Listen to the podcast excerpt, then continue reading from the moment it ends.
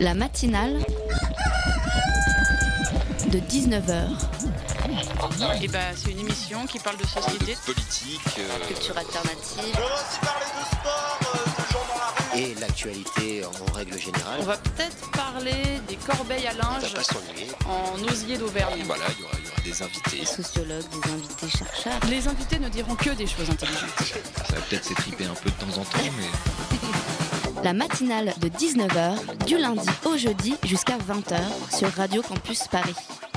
Et si la statue de la liberté était rendue à la France C'est en tout cas ce que demandent de nombreux internautes sur Twitter, une réaction humoristique à la politique anti-migrant du nouveau président américain. On connaît évidemment son désir de construire un mur entre les États-Unis et le Mexique. Vendredi dernier, Donald Trump est allé encore plus loin. Il a signé un traité bloquant pour trois mois l'arrivée de ressortissants de sept pays du monde musulman occasionnant des situations pour le moins compliquées dans divers aéroports américains. Le décret a pris par surprise des dizaines de ressortissants de ces pays en partance pour les États-Unis et déjà dans l'avion. Ils se sont retrouvés interpellés à leur arrivée dans les aéroports américains et menacés d'expulsion. De quoi contrarier la statue de la liberté qui surplombe Liberty Island à l'embouchure de l'Hut- de l'Hudson. On peut lire sur son socle Donne-moi tes pauvres, tes exténués, qui en rang pressé aspirent à vivre. Envoie-les-moi, les déshérités, que la tempête m'apporte. J'élève ma lumière et j'éclaire la, euh, j'éclaire la porte d'or. En référence bien sûr à l'histoire du pays euh, qui s'est construit sur l'immigration. Des personnalités anonymes ont- ou, anonymes pardon, ont gazouillé ces belles paroles. Ce week-end, comme Pierre Ninet, d'autres comme Mouloud Achour, le présentateur du gros journal sur Canal+, ont demandé le retour de la statue de la liberté en France. Si jamais la statue devait revenir, espérons qu'elle n'ait pas à partir une nouvelle fois de plus en mai prochain, suite à notre élection présidentielle. La matinale de 19h, le magazine de Radio Campus Paris. Bonsoir à tous, c'est parti pour une heure de matinale jusqu'à 20h. Il fait nuit dehors, mais nous allons tenter de vous éclairer un peu depuis notre studio. Au programme ce soir, vous n'avez pas pu passer à côté de la primaire du PS. C'était l'événement politique du week-end. Benoît Hamon sera le candidat du PS. Qui est-il? Quels sont ses projets? Quel avenir pour le Parti Socialiste? Nous allons essayer de répondre à ces questions dans la première partie. Dans la seconde demi-heure, on va parler culture avec le Footsbarn Theater, de retour à Paris pour une série de représentations avec deux créations en alternance, Nid coucou, librement inspiré euh, de Vol au-dessus d'un nid de coucou, un film que vous avez, j'imagine, tous vu, et Shakespeare Celebration. Et enfin, dans cette matinale, on parlera d'un film qui a fait beaucoup de bruit également, La La Land. Il est partout, mais faut-il aller le voir? Anna y est allée et elle nous donnera son avis. Mes chers concitoyens de l'Hexagone, des Outre-mer et de l'étranger. Mais c'est vous Mes premiers mots iront d'abord à tous les électeurs de gauche qui ont participé à cette primaire. Votre mobilisation est le signe d'une gauche vivante et vibrante. Elle me donne ce soir une force considérable pour vous représenter et gagner cette élection présidentielle. Ce soir, la gauche relève la tête, elle se tourne vers le futur et elle veut gagner. Il m'appartient de prendre le recul nécessaire, de réfléchir, d'analyser, de me réinventer aussi. Je me dois aussi d'apporter davantage d'attention aux miens, à Anne, à mes enfants et à mes amis. C'était donc le début du discours de Benoît Hamon, suivi d'un extrait de la fin du discours de Manuel Valls, que vous n'avez probablement pas entendu hier soir devant votre télé. Le perdant de la primaire du PS a en effet été coupé par le vainqueur en plein discours. Maladresse explique quelques heures plus tard Benoît Hamon, euh, qui sera euh, donc le candidat du Parti Socialiste à la présidentielle. Maladresse que certains pourront en tout cas interpréter comme un dernier signe de la rivalité entre les deux entre les deux hommes malgré la brève poignée de main qui ont suivi cette primaire va laisser des traces. Euh, Quelles sont les chances de Benoît Hamon? Quel avenir pour le Parti Socialiste? Voilà les questions que nous allons aborder avec nos invités ce soir. Michel Soudet, rédacteur en chef adjoint du magazine Politis, bonsoir. Bonsoir. Et euh, Mathieu Dejean, journaliste aux Inrocks, bonsoir. Bonsoir. Avec moi également Valentin de la rédaction pour vous interroger. Salut Valentin. Bonsoir. Alors la victoire de Benoît Hamon, euh, sans grande surprise après les résultats du premier tour, euh, Manuel Valls n'a pas réussi à inverser la tendance euh, après le, le premier tour. Mathieu Dejean. Ouais, effectivement, bah, c'était un résultat assez attendu à partir du moment où, de toute façon, dès euh, la fin du premier tour, euh, Arnaud Montebourg, euh, qui était aussi un représentant de l'aile gauche comme Benoît Hamon, avait appelé à voter pour lui. Directement, sans hésitation. Et donc, par somme des résultats, c'était à peu près sûr que Benoît Hamon allait gagner face à Manuel Valls. Pourtant, il y a quelques semaines encore, celui qui va être le candidat du Parti socialiste n'était pas très connu, moins en tout cas qu'Arnaud Montebourg, par exemple.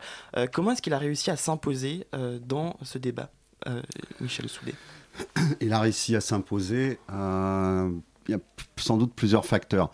Il y a euh, le, premier facteur et qu'il ne faut pas négliger, c'est que euh, Benoît Hamon est un homme d'appareil qui s'est constitué un courant au sein du Parti socialiste, avec euh, essentiellement de jeunes gens comme lui. Hein. Quand on dit jeune, voilà, on est jeune au Parti socialiste à 49 ans. et ça, c'est le premier point. Ce que n'ont pas fait ses concurrents. Manuel Valls n'en avait pas, Arnaud Montebourg non plus. Le deuxième, c'est le facteur chance. Mhm. Euh, le début décembre, le 8, je crois. Euh, Manuel Valls était prévu pour euh, passer sur France 2 dans l'émission politique. il a décliné l'invitation pour des raisons que je ne connais pas. C'est sans doute d'ailleurs l'a-t-il décliné avant que François Hollande fasse connaître son, son retrait. Et du coup, euh, c'est Benoît Hamon qui a été invité. Et cette émission lui a permis de se faire connaître d'un plus large public et surtout de, faire, se faire connaître par des idées originales euh, dans le, discours ambiant. Alors c'était le revenu universel, c'était le 49.3 citoyen, c'était euh, la légalisation du cannabis, toutes sortes de choses qui lui ont permis de sortir un petit peu du lot d'attirer euh, un peu les regards sur lui. Et euh, juste après cette émission, on a pu voir que, bah, pas très loin d'ici, euh, il a pu remplir le gymnase Japic comme mm. il est rarement rempli. on l'a déjà vu hein, dans des, des, circonstances un petit peu historiques aussi plein. Donc voilà comment, au départ, hein, la mayonnaise a commencé à prendre. Manuel Valls, est-ce qu'il a un peu snobé les médias? Il y a plein de journalistes hier qui ont tweeté, notamment un journaliste de BuzzFeed qui a dit ben, Manuel Valls aurait dû répondre comme Benoît Hamon l'a fait. Pareil, le petit journal, Manuel Valls n'y est pas allé. Euh, je pense aussi à Street Vox qu'on a reçu la semaine dernière. Manuel Valls n'y est pas allé. Est-ce qu'il a eu un. Est-ce qu'il aurait pas dû faire plus de médias et des médias de, de proximité?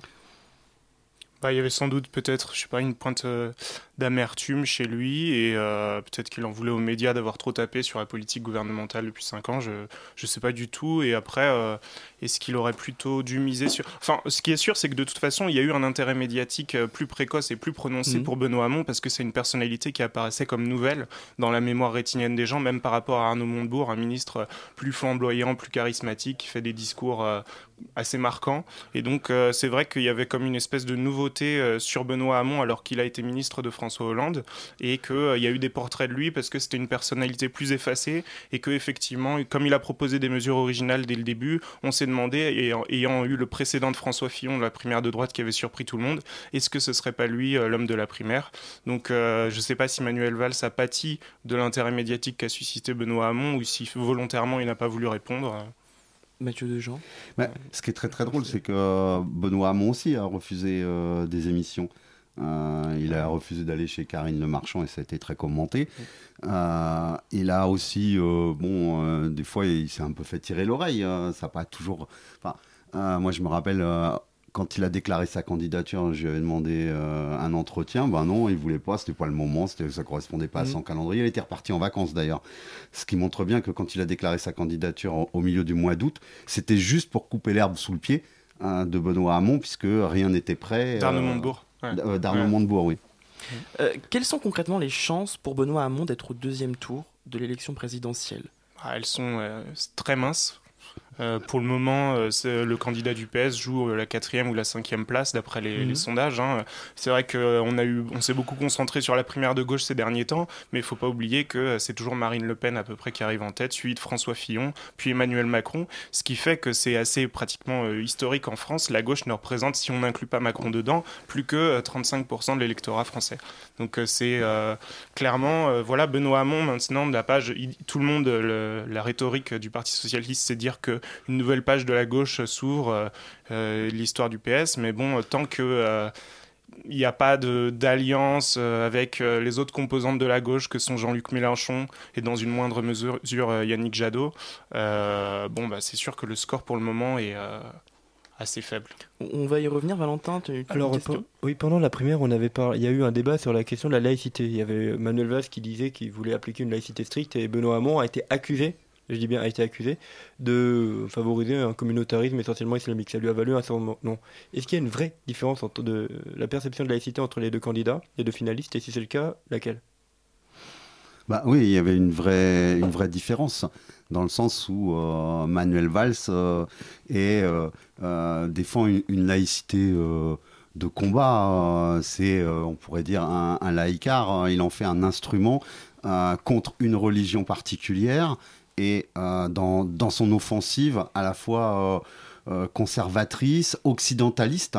Euh, ce qui est euh, absolument euh, déplaisant parce que la, France n'est pas une puissance occidentale. c'est l'Occident, c'est une création de la guerre froide, etc., qui, comprend tout et n'importe quoi. Songez que pour les, les, théoriciens néoconservateurs, chez qui Manuel Valls a beaucoup puisé, le Japon est une puissance occidentale. Ça n'a pas de sens. Euh, c'est vrai que Manuel Valls a été très transparent euh, dans le, le débat de l'entre-deux tours sur cette question. Il a dit ma laïcité, c'est celle de Caroline Forest. Il a cité également euh, Elisabeth Badinter. Et c'est vrai que voilà, c'est une, une, laïcité plutôt offensive. et Mohamed et, et, il a eu un discours habile en disant voilà, en disant que elle devait servir aussi l'émancipation des femmes, que le voile Alors était Benoît Hamon, ça serait quoi sa laïcité à Benoît Hamon bah, Elle est moins, moins rigoriste. Euh, Elle s'en tient à la, loi de 1905, qui est une loi de liberté qui proclame que, la neutralité de l'État par rapport aux religions, hein, le fait que l'État n'intervient pas, n'interdit pas et, n'a pas à, bloquer euh, les religions relèvent du privé. Ça ne veut pas dire qu'elles ne peuvent pas se montrer dans l'espace public. Euh, c'est pas ça qui est dit dans la loi de 1905. Or, euh, l'interprétation a été euh, complètement biaisé euh, depuis quelques années. Et euh, bah, si, on veut, sans caricaturer énormément, la conception de la laïcité que défendait Manuel Valls est assez voisine de celle de Marine Le Pen. cet après-midi, le Premier ministre Bernard Cazeneuve a déclaré son soutien à Benoît Hamon, mais l'a mis en garde de l'impossibilité d'une victoire de la gauche si elle n'assume pas le bilan du quinquennat. le candidat PS va-t-il assumer le bilan du quinquennat? À votre avis? Bah, On a senti un petit peu d'embarras de toute façon de, la part de Benoît Hamon. Moi, j'ai trouvé depuis le début de la campagne, puisque débat dans les, déjà dans les premiers débats de la primaire, à un moment, euh, chaque candidat avait été interrogé sur euh, comment il qualifierait en quelques mots ou en un mot euh, le bilan du quinquennat. Et lui, sa réponse a été de dire, si je me souviens bien, un sentiment d'inachevé, comme si on était resté au milieu du guet. Et euh, bah, cette euh, réponse pouvait surprendre de la part de quelqu'un qui s'est euh, présenté comme le, la figure de proue des frondeurs pendant de plusieurs années après sa démission du gouvernement. Et donc, alors, est-ce qu'il va assumer la politique du gouvernement Ça va être compliqué dans la mesure où de toute façon déjà il est pour l'abrogation de la loi travail et où les gens qui ont voté pour lui, je pense, sont pour une vraie rupture avec la politique qui a été menée pendant cinq ans. De la même façon, un soutien de François Hollande, est-ce que ce serait pas un cadeau empoisonné pour euh, Benoît Hamon? Non, mais euh, Benoît Hamon euh, est face, là, maintenant, face à un dilemme. Alors, c'est vrai que jusqu'ici, il a un peu surfé sur les non-dits. la direction du Parti socialiste ne voulait pas que euh, le bilan soit discuté dans la primaire dès, le départ, dès, mm. qu'ils avaient accepté le, principe d'une primaire. Il fallait pas discuter du bilan. Ça a arrangé aussi euh, Benoît Hamon, euh, qui, comme l'a comme, comme dit Mathieu, Mathieu a évité soigneusement d'en parler dans, dans, le premier débat et dans ses meetings. Et, mais c'est pas parce qu'on n'en a pas parlé que la primaire fonctionne comme une ardoise magique que d'un seul coup, euh, le bilan est effacé. Et au-delà du bilan de, ces cinq dernières années, c'est aussi le bilan du Parti socialiste de ses accommodements depuis 15 euh, ans et plus. Hein, parce que on a assisté par rapport au, au canon, au principe euh, dont se réclamait le, Parti socialiste, à une lente dérive, à des accommodements de plus en plus importants avec, au nom de l'Europe avec les politiques néolibérales. Et euh, ça, on attend toujours que ce soit remis en cause. Donc là, euh, il y, a une petite faiblesse. Alors le dilemme maintenant de, Benoît Hamon, c'est que s'il veut rassembler, euh, il doit choisir entre essayer de maintenir une unité du Parti socialiste qui se révélera factice, parce que de mhm. toute façon, je pense qu'ils l'attendront, ils l'attendront au coin du bois après la période électorale au prochain congrès pour essayer de récupérer le parti qu'ils tiennent énormément. Parce que je rappelle que les, amis de Benoît Hamon ne sont pas dans la direction du Parti Socialiste. Il y avait très peu de parlementaires qui le soutenaient. Et le problème qu'il a, c'est que derrière les présidentielles, il y a des élections législatives. Le Parti Socialiste a désigné 400 candidats, hein, laissant les autres circonscriptions vides pour le moment en attendant euh, de voir comment il pourrait y avoir des alliés ou autres. Et parmi tous ces 400 candidats, euh, l'immense majorité était euh, en position de défendre le bilan du gouvernement, d'accord avec euh, les lois qui ont été votées, et euh, sont opposés à la ligne de Benoît Hamon. Il a donc le choix d'essayer d'un côté de rétablir cette unité, et de l'autre, bah, s'il veut vraiment aller jusqu'au bout des idées de gauche qu'il a fait renaître au sein du Parti socialiste, il lui faut essayer de répondre aux attentes des électeurs qui ne sont pas du tout les mêmes que celles de l'appareil. Et là, bah, il y a un problème qu'on va voir euh, dans les prochains jours. On voit déjà des députés qui s'en vont. Ça, ça peut l'arranger euh, s'ils s'en vont du côté de chez Macron. Mais euh, l'avertissement qu'a donné Bernard Cazeneuve cet après-midi n'annonce rien de bon pour lui. Quoi.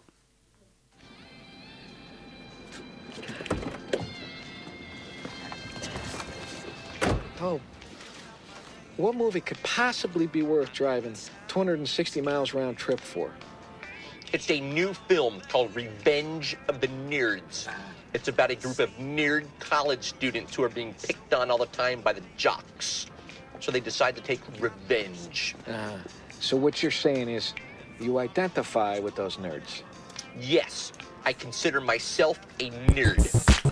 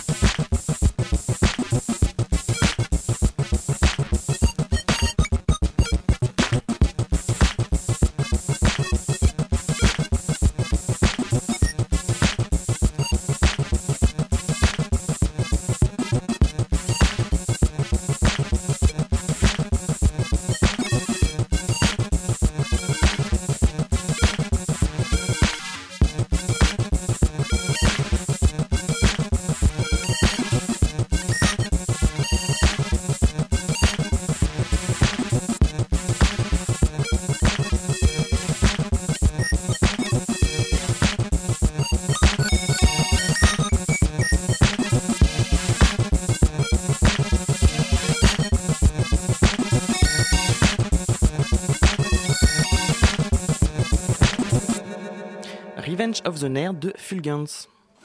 La matinale de 19h, le magazine de Radio Campus Paris. 19h21 sur Radio Campus Paris. On débriefe toujours les primaires du PS avec Michel Soudé du magazine Politis et Mathieu Dejean, journaliste au Zinrock. Euh, est-ce que Benoît Hamon euh, va réussir, ou peut-être a réussi, à recréer un désir de gauche, un désir du Parti Socialiste? Alors, euh, vaste question. Pour le moment, euh, la mesure vraiment phare de son programme, c'est euh, le revenu universel. Le problème, c'est qu'elle est assez décriée, euh, même au sein de la gauche. Et par exemple, enfin oui, vraiment, elle fait pas consensus parce que certains l'interpréteraient comme un abandon de la lutte contre le chômage de masse. Donc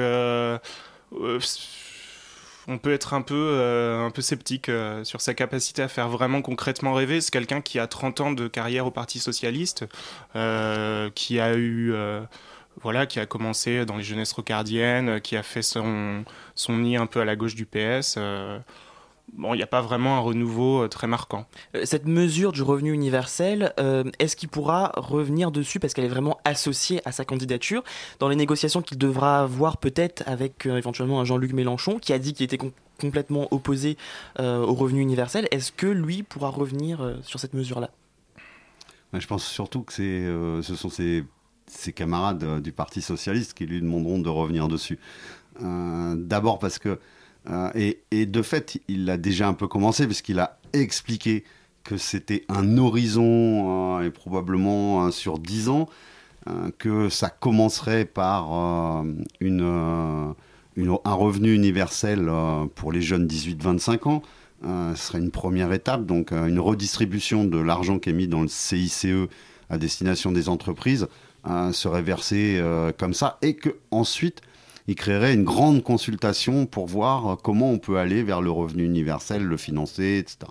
Donc là, on sent déjà que euh, la, mesure a toutes les chances d'être enterrée euh, pour le cas très hypothétique où il parviendrait à gagner l'élection présidentielle. Parce que c'est aussi de ça dont il est mmh, question. Mmh. Donc, euh, qu'est-ce qu'il a essayé de faire dans cette campagne? Je pense que surtout au départ, lui-même n'avait aucune idée et n'imaginait pas qu'il puisse l'emporter. par contre, euh, ce qu'il visait, euh, et ça, euh, j'en suis convaincu parce que bah, il y a eu des confidences des uns, des autres, et même ceux qui l'ont rallié au dernier moment, les, proches de, Martine Aubry le disaient. La primaire était d'abord faite en cas de, défaite probable pour faire émerger des nouvelles têtes qui incarneront le Parti socialiste après la défaite. Mmh. Et là, euh, l'opération est plutôt bien réussie de ce point de vue-là. Il y a une nouvelle tête qui a émergé, euh, qui séduit, euh, même si effectivement, quand on regarde de près le programme, et on, on, est plus que sceptique et on voit pas très bien euh, comment le, projet peut s'ordonner, parce qu'il suffit pas de mettre des propositions bout à bout, il faut aussi avoir un projet de société derrière. Et ça, c'est pas encore très très clair du tout. Quoi. Il y a un indice qui pourrait montrer est-ce qu'il a une capacité à faire rêver la gauche ou pas, c'est voir si euh, la primaire déjà a mobilisé l'électorat de gauche. Et euh, donc là, au second tour, la participation est certes en hausse, mais elle atteint seulement un tout petit peu plus de 2 millions d'électeurs. Par rapport à la primaire de 2011, c'était 3 millions au second tour. Et par rapport à la primaire de la droite, c'est aussi aussi nettement inférieur. Donc euh, bon bah on a là un chiffre qui montre que de bon le, PS puisqu'il y a aussi eu une lutte euh, idéologique sur la qualification de ces primaires, savoir si c'était la primaire du PS ou de la gauche et euh, ça a joué un rôle aussi enfin dans le l'ensemble de la gauche quoi. Enfin, je, ne sais plus où je voulais en venir, mais. Bah, c'est vrai que quand on, bon, quand, quand on a interrogé un peu les, motivations des uns des autres, et puis c'est confirmé euh, par un, sondage euh, qui vaut ce qu'il vaut, mais qui a été fait sur les gens qui disent avoir été votés. Euh, bon, un, tiers des électeurs de Benoît Hamon ont voté pour s'opposer à Manuel Valls. Ouais. c'est pas une adhésion pleine et entière déjà à Benoît Hamon, à son programme, et sans doute encore moins Hmm. au Parti socialiste. Il est tout à fait possible que des électeurs de la primaire aient voté pour Benoît Hamon au second tour, mais choisissent un autre euh, candidat euh, au premier tour de la présidentielle. C'est d'ailleurs le, jeu euh, des, primaires qui, quelque part, s'apparente à ces jeux qu'on télévisés, qu'on voit, le maillon faible ou autre, hein, où petit à petit on élimine ceux qu'on veut pas voir. Alors moi j'avais une question, vous, vous, avez parlé tout à l'heure de de l'alliance factice du Parti Socialiste lors des législatifs. Bon, hier soir, on a parlé d'une probable explosion du Parti Socialiste. On l'a souvent dit que le Parti Socialiste allait disparaître. Pourquoi est-ce que ce coup-ci, ça serait différent Ou pas, d'ailleurs. Ou pas ça, serait, ça pourrait être différent parce que euh, les conditions semblent, sont vraiment réunies. On est arrivé, euh, je pense, à, à maturation. Euh, le clivage au sein du Parti socialiste, hein, le, le, plus fort, il remonte au début des années 2000, et notamment au référendum sur le traité constitutionnel européen, où deux conceptions se sont affrontées au sein du Parti socialiste, et ça a été tranché par les électeurs euh, avec le, référendum grandeur nature, c'est-à-dire le oui l'a emporté au sein du Parti socialiste et le non l'a emporté chez les électeurs de gauche euh, lors du référendum du 29 mai 2005. Et là, euh, il y avait une fracture. D'ailleurs, à cette époque, on pouvait voir que tous ceux qui se sont présentés à la primaire étaient pour le non au départ. Mais leur, leur, leur réaction quand le oui l'a emporté au sein du parti est assez révélatrice. Il y a tout d'abord Manuel Valls et Vincent Payon qui ont. Euh, enfin, surtout Manuel Valls qui s'est mis à faire campagne hein, pour le oui par fidélité et loyauté à son parti. Et euh, Vincent Payon, Arnaud Montebourg et Benoît Hamon, qui étaient dans le même courant, ont arrêté de faire campagne. Alors que à ce moment-là apparaît la rupture où un Jean-Luc Mélenchon, contre l'avis de, son parti, va faire campagne avec les autres forces de gauche et il est, dans sa première rupture à ce moment-là, qui euh, ensuite va lui permettre d'approcher des collectifs antilibéraux, euh, les altermondialistes, que le, Parti socialiste ignorait et voulait ignorer, à tel point que Henri Emmanueli, qui s'était mis lui aussi à faire campagne pour le non, malgré l'avis du Parti socialiste, avait fait campagne uniquement auprès des socialistes sans vouloir mettre d'autres force politique sur, à côté de lui sur les tribunes. Il ne voulait s'adresser qu'aux socialistes. Euh, de là date une rupture sur la politique économique, sur l'Europe, euh, qui perdure et euh, qui a abouti à bah, tous les renoncements qu'on a vus ces dernières années. C'est-à-dire au nom de la compétitivité, il fallait réduire le coût du travail, toutes ces choses qu'on a entendues et qui ont mené aux politiques rejeté massivement par les électeurs de gauche. Après, en deux mots, je dirais quand même qu'il ne faut pas sous-estimer la capacité d'élasticité du Parti socialiste et à se réinventer, puisqu'il a toujours réussi à concilier ce qu'on appelait les deux Gérard. Gérard Collomb, euh, maire de Lyon, très social-libéral, et Gérard Filoche, très à gauche, plutôt proche enfin, de position que peut tenir Jean-Luc Mélenchon. Et euh, Hamon, d'une certaine manière, il incarne une, une forme de conciliation quoi c'est justement il était contre le TCE euh, en 2005 mais euh, François Hollande premier secrétaire l'avait nommé euh, enfin il été secrétaire national chargé des questions européennes à ce moment-là donc on peut constater quand même que le Parti socialiste a encore cette fois-ci réussi à trouver dans ses rangs un candidat et un potentiel leader capable de faire survivre encore la maison socialiste alors qu'on l'a dit agonisante depuis bien longtemps. D'accord. Alors, euh, juste une question. Euh, la victoire de Benoît Hamon, est-ce que c'est une grosse défaite pour la social-démocratie? Puisque vous dites qu'il peut encore faire la synthèse, une sorte de synthèse, mais est-ce qu'on peut pas dire que c'est une défaite de la social-démocratie version euh, François Hollande au sein du Parti socialiste? Bah, Personnellement, moi je pense pas, parce que je pense qu'il pourrait tout à fait revendiquer cette étiquette. Il s'en réclame d'ailleurs. Ouais. Ah oui, il s'en réclame. Parce que ce que vous appelez social-démocratie, c'est ce que la social-démocratie est devenue, c'est-à-dire un social-libéralisme ou un, libéralisme vaguement social, c'est-à-dire c'est le Macron, quoi. Euh, ça, c'est ce qui est devenu la social-démocratie en Europe.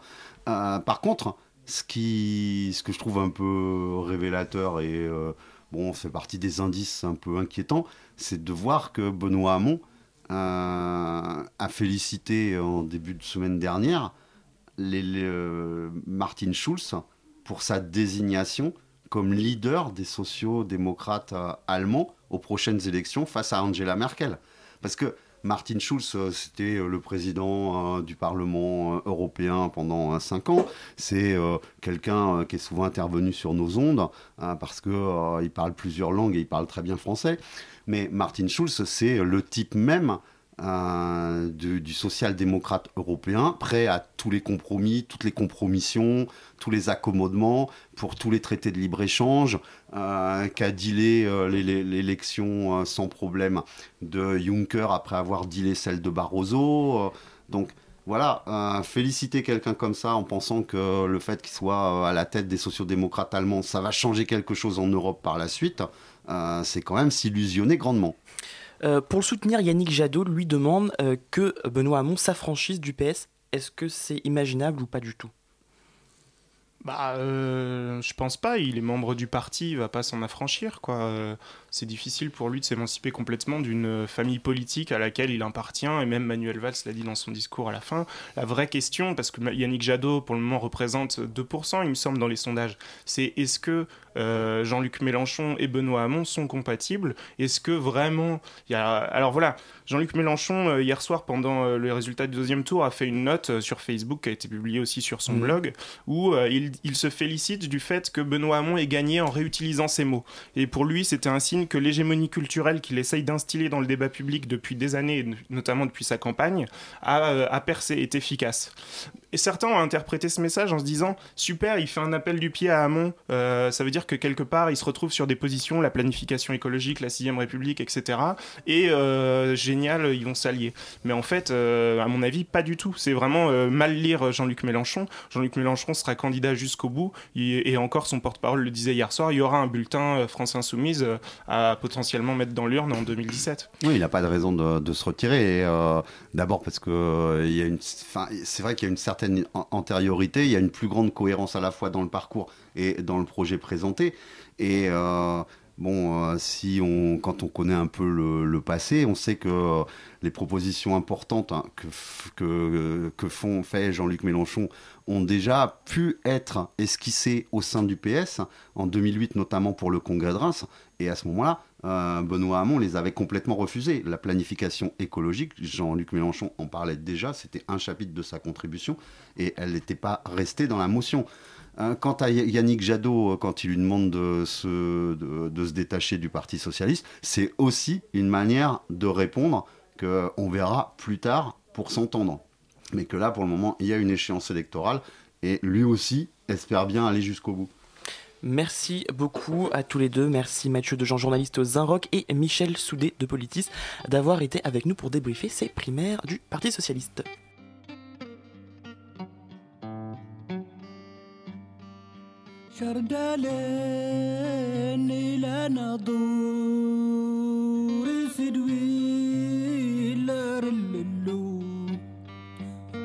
سدوي الهرل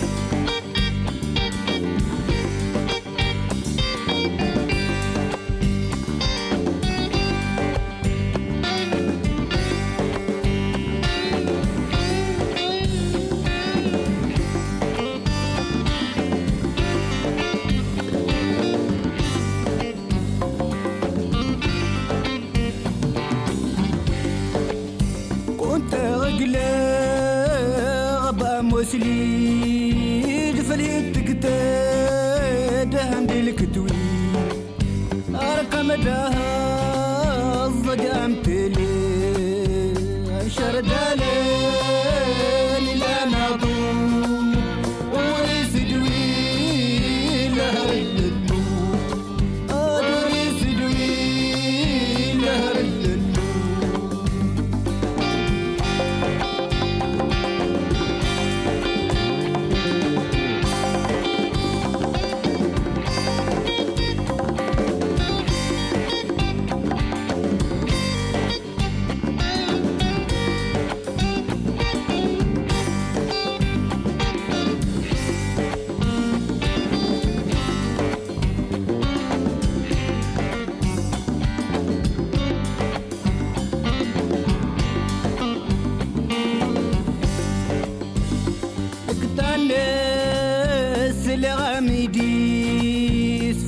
in hate day.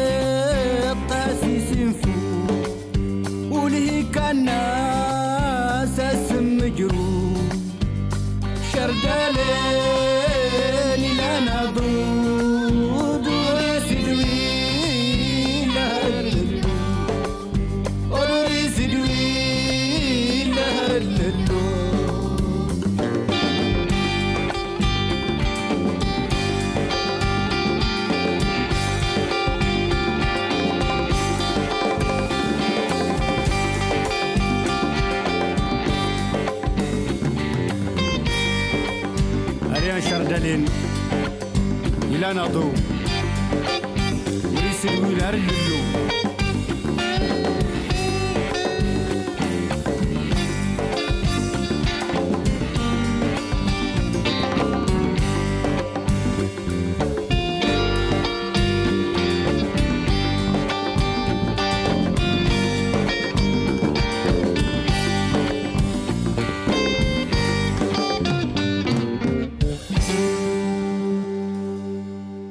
C'était Anchar d'Ibrahim Joe Experience.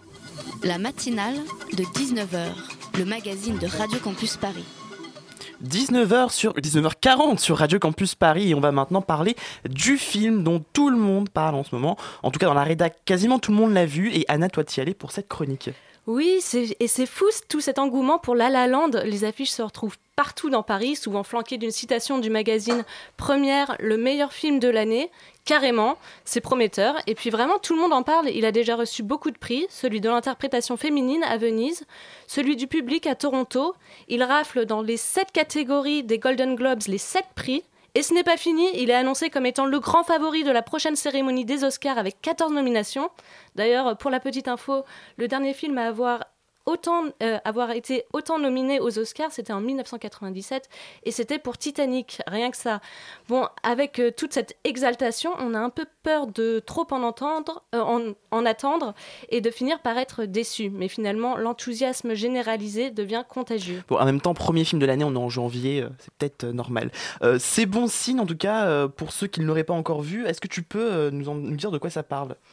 Alors, euh, le réalisateur euh, de 31 ans, Damien Chazelle, revisite le genre de la comédie musicale pour raconter l'histoire d'amour par excellence.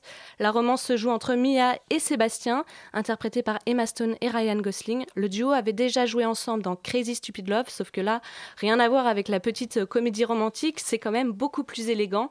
Les deux acteurs sont de plus en plus beaux.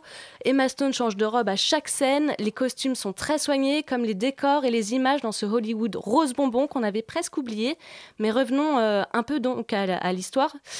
Euh, Mia est une serveuse apprentie comédienne et Sébastien un pianiste passionné de jazz qui doit cumuler les jobs pour s'en sortir. Ils s'insultent d'abord, puis se découvrent et s'aiment avec un grand A.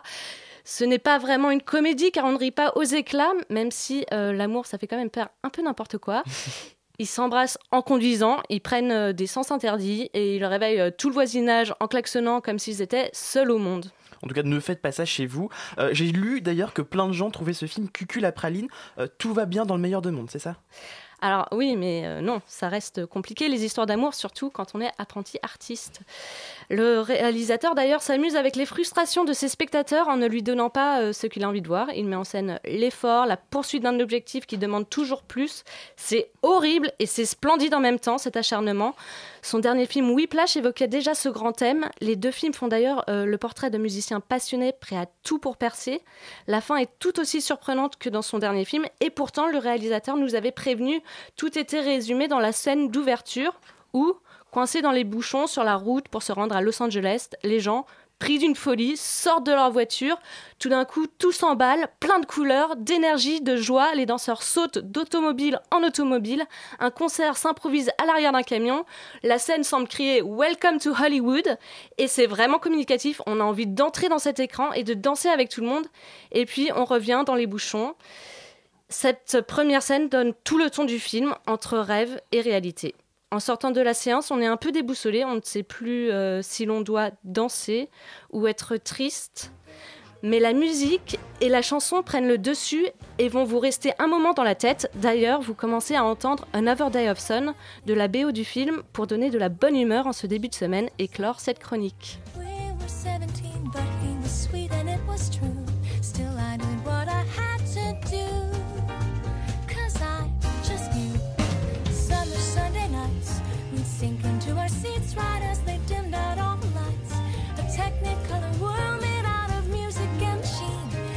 Called me to be on that screen and live inside each scene. Without a nickel to my name, hopped a bus, here I came. Could be brave or just insane. We'll have to see. Et en tout cas, c'est très communicatif comme musique. La matinale de 19h, le magazine de Radio Campus Paris. Du lundi au jeudi jusqu'à 20h. L'année dernière, le Footsbarn Theater a fêté ses 45 ans et depuis le 13 janvier, ils sont de retour à Paris pour une série de représentations avec deux créations en alternance. Nid de coucou librement inspiré euh, de vol au-dessus d'un nid de coucou et euh, Shakespeare création, un florilège autour de la vie de Shakespeare au fil de son œuvre à découvrir sous le chapiteau Cirque Romanesque dans le 16e arrondissement jusqu'au 26 février. Un événement dont Radio Campus Paris est partenaire et pour en parler avec nous, trois acteurs de cette troupe, euh, Euh, Paddy, Paddy Adler. Euh, je l'avais bien écrit, mais je l'ai mal prononcé. Euh, Paddy Adler, et ça, je l'ai mal écrit.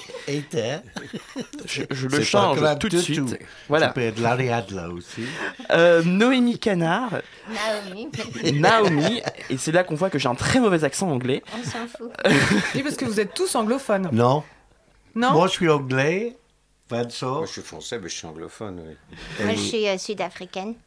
Oui, parce que la pièce est en anglais, pardon. euh, je Et- mais non, mais il faut juste que je en- présente Vincent Gracieux, euh, qui est également euh, acteur. Et puis Florence, bien sûr, euh, que l'on retrouve habituellement dans Museum Side, l'émission de critique d'art qu'on écoute un dimanche soir euh, par mois, et qui allait voir justement ces représentations. Bonsoir Florence. Salut Loïc. Euh, Qu'est-ce qui vous a donné envie de reprendre euh, Vol au-dessus d'un nid de coucou? C'est une histoire qui dure depuis le, film que tout le monde connaît plus que le livre avec Jack Nicholson. Moi, j'ai vu euh, de- quand c'était sorti, et de ce moment, j'ai eu le sentiment que ça, ça doit aller sur le plateau. Ça a pris plus de 20 ans d'avoir une équipe qui était susceptible de faire ça au début. Les gens se sont dit, non, c'est peu peut-être un sujet trop lourd, trop noir pour le Futzbahn qui est connu pour... On, est, on fait le théâtre populaire, on fait toujours, même avec le coucou. Mais nous, pour faire... euh, Vous êtes connu plutôt pour Shakespeare. Oh, et- on- on a fait 68 euh, productions, il y a 9 sur Shakespeare. D'accord. Alors, vous- on a quand même fait pas mal des autres choses. Shakespeare, pour nous, c'est une source. euh, euh, qu'on peut aller dedans tout le temps. C'est éternel. Oui. Et Mais- c'est plus que classique parce que ça c'est actuel aussi. Tout. Et qu'est-ce qui change justement dans cette nouvelle reprise de, de Shakespeare? Qu'est-ce qui, qu'est-ce que vous apportez de nouveau euh? Par rapport C'est à... le deuxième spectacle, Shakespeare. Oui, ça c'est l'autre spectacle. deuxième spectacle. Il y a, il y a de Coucou. Nid de Coucou et ensuite euh, Oui, oui. euh, Ah, Shakespeare. Shakespeare, oui. Et pour Coucou, on n'a pas compté sur le, le film du tout, on n'a même pas regardé. On a repris le livre de Ken Kesey, qui est cet énorme extraordinaire de les années 70, qui a un peu créé le, move, le un des mou- grands mouvements avec, euh, avec Kerouac, tout ça. Oui, oui. Et il a, il- et il a, il a passé du temps dans les hôpitaux psychiatriques comme une personne qui teste les drogues. Et il a passé du temps, il était fasciné par les personnages qui étaient dedans, parce que c'est les gens, c'est tout, et c'est les gens enfermés. euh, et c'est, nous, on a repris le livre, c'est plutôt une fable. Le film, c'est basé autour de Nicholson, le personnage de McMurphy. Le livre, c'est basé dans le, le chef indien, lui qui a perdu ses racines, qui est bloqué dans cette institution depuis, je crois, c'est quoi, 20 ans? Oh oui, depuis la fin de la guerre, oui. et euh, finalement, il se libère. Alors, c'est l'histoire d'espoir, c'est pour ça, je crois, finalement. Enfin, il- oui, c'est le personnage principal là, qui arrive, C'est- qui veut. euh, ouais. Macbeth, il fait le catalyste. euh, Et- mais mais c'est vrai que vous dressez euh, des portraits très différents de, avec différents personnages dans cet asile qui ont des parcours complètement euh, étonnants. Et du coup, comment vous avez réadapté euh, le livre euh, Vol au-dessus d'un Alors, le, le, le- le- bon, d'abord, comme disait Paddy, c'est de revenir vraiment à l'essence du, du livre et d'oublier un peu le, tout. Et ensuite, il y a un travail énorme de, de, de concision. Et de, donc, on- forcément, dans l'adaptation, on mélange. On donne, on donne des, des, des choses à des caractères qui ne qui sont pas forcément ceux du. On essaie de condenser, de, de trouver leur propre histoire, parce qu'on n'est que, on n'est que trois patients, enfin, ou quatre, et, alors que dans le bouquin, il y en a douze. Moi, ce que j'ai beaucoup aimé, c'est que justement, vous utilisez des masques Mhm. et aussi Oui. des, des marionnettes. Enfin, Oui. vous arrivez à. oui, c'est vrai. On a, on a trois. un univers. On a trois Oui. patients qui sont, des, qui sont des marionnettes et qui nous aident énormément. Et un médecin qui est. Une euh, une infirmière. Mais en fait, euh, dans... Ah oui, c'est vrai que je manipule une marionnette aussi. Je fais tellement de choses dans le spectacle que je je me rends plus compte ce que j'ai fait à quel moment. En fait, c'est ça un peu les- l'esprit du Footsbarn qu'on qu'on enfin Footsbarn est connu pour Shakespeare, et, euh, mais dans le Nid de Coco, on, on a puisé de toutes les, toutes les matières que le Footsbarn a déjà utilisées au- auparavant et on retrouve la folie du Footsbarn, mais en plus dans un institut psychiatrique. Parce que fait- du coup.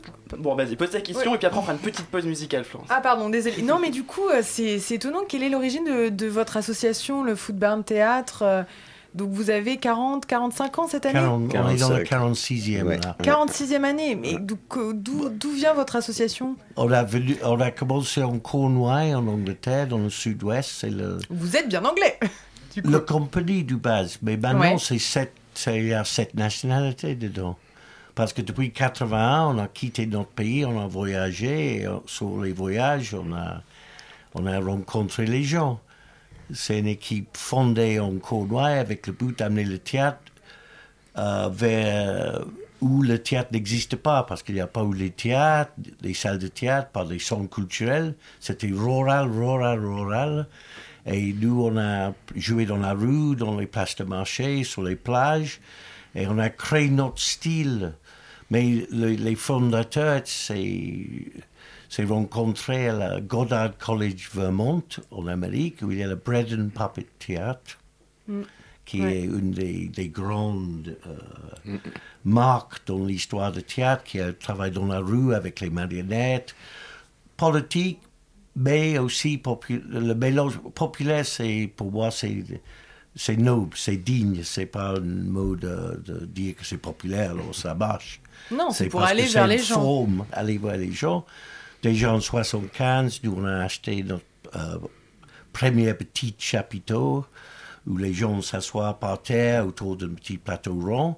Et notre but, c'était d'amener le théâtre vers les gens qui ne vont pas avoir accès si, et de traverser toutes les frontières de, langage, de, de classe, de tout ça. Et on a quitté l'Angleterre en 81 pour faire une tournée du monde. On n'a jamais retourné en Angleterre pour vivre. On a fait dix ans à peu près complètement nomadique.